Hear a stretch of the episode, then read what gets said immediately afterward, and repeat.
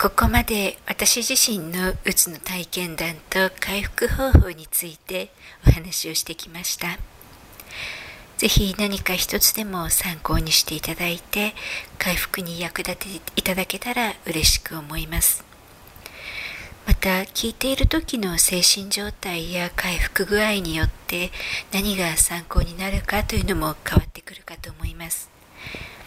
なのでご自分の状態に照らし合わせながら繰り返し聞いていただいて励みにしていただけたらと願っています。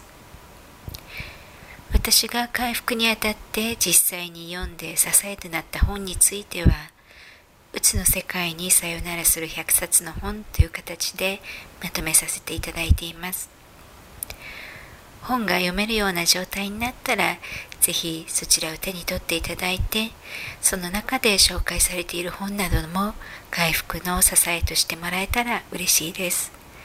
ここまで聞いていただいてありがとうございました。